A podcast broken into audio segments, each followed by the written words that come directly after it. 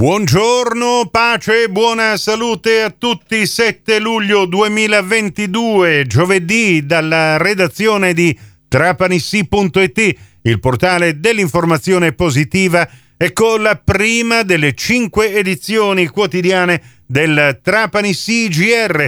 Ben ritrovate, ben ritrovati all'ascolto. La ribattuta di questa edizione in onda su Radio Fantastica alle 13.30 e su Radio Cuore alle 14.30. Andiamo subito a leggere e commentare anche i titoli che in questo momento troviamo in primo piano su trapanissi.it, il vostro portale di informazione locale che dedica l'apertura alla cronaca L'uomo morto in contrada Pegno, caduto in un pozzo. La procura apre un fascicolo per omicidio colposo, come da prassi. In casi del genere sono stati disposti alcuni accertamenti sullo stato della copertura di questo pozzo che tragicamente si è sfondata sotto il peso di Antonio Andriani, che è così precipitato dentro questo pozzo. La salma è stata restituita ai familiari e oggi alle 17 a Molfetta si svolgeranno i funerali di Andriani che era molto noto nella sua città di origine. Secondo i primi dati dell'autopsia nei polmoni del quarantenne non sarebbe stata riscontrata presenza di acqua, segno che non vi è stata attività respiratoria dopo la caduta e che il decesso è stato pressoché istantaneo. Altri particolari di questa vicenda negli articoli che trovate linkati appunto in questa news di Ornella Fulco il bollettino regionale relativo alla diffusione del Covid in Sicilia.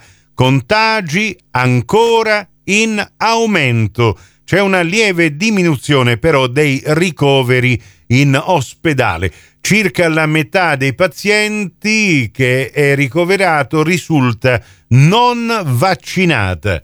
Questa settimana il tasso di nuovi contagiati più elevato rispetto alla media regionale si è registrato nelle province di Siracusa, di Catania, di Palermo e di Messina. Si parla di opera a Trapani col luglio musicale trapanese che propone venerdì 15 luglio e domenica 17 luglio alle ore 21 al Teatro all'Aperto Giuseppe Di Stefano della Villa Margherita, La Tosca. E questa sarà una tosca a Trapani di mediazione tra il passato e la contemporaneità. E nella buca del Teatro De Stefano ci sarà l'orchestra del Luglio Musicale Trapanese diretta da Manuela Ranno. Abbiamo una notizia di cronaca, viola i domiciliari, finisce in carcere. Un 38enne di Trapani, il provvedimento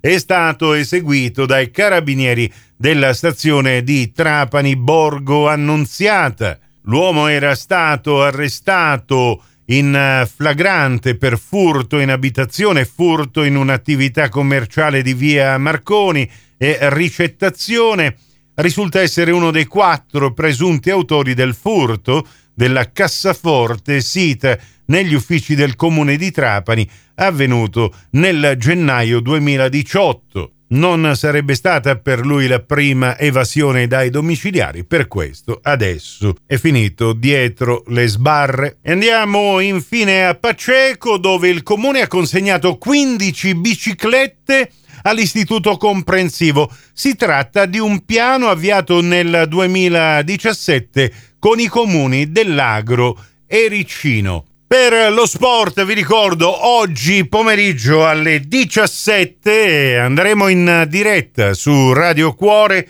dallo stadio provinciale di Trapani, sala stampa Franco Auci, dove per la prima volta parlerà il nuovo presidente del Trapani Calcio, Marco La Rosa. Il prossimo appuntamento con l'informazione alla radio su Cuore su Fantastica alle 11.30 in ribattuta alle 15.30 su Radio 102 alle 13 con la seconda edizione del Trapani CGR. Questa termina qui. Tutto il resto lo trovate su trapanissi.it con tutte le notizie locali aggiornate in tempo reale e con tutti i nostri servizi radiofonici in podcast, comprese le cinque edizioni del Trapani CGR. Da Nicola Conforti grazie per la vostra gentile attenzione. A risentirci più tardi.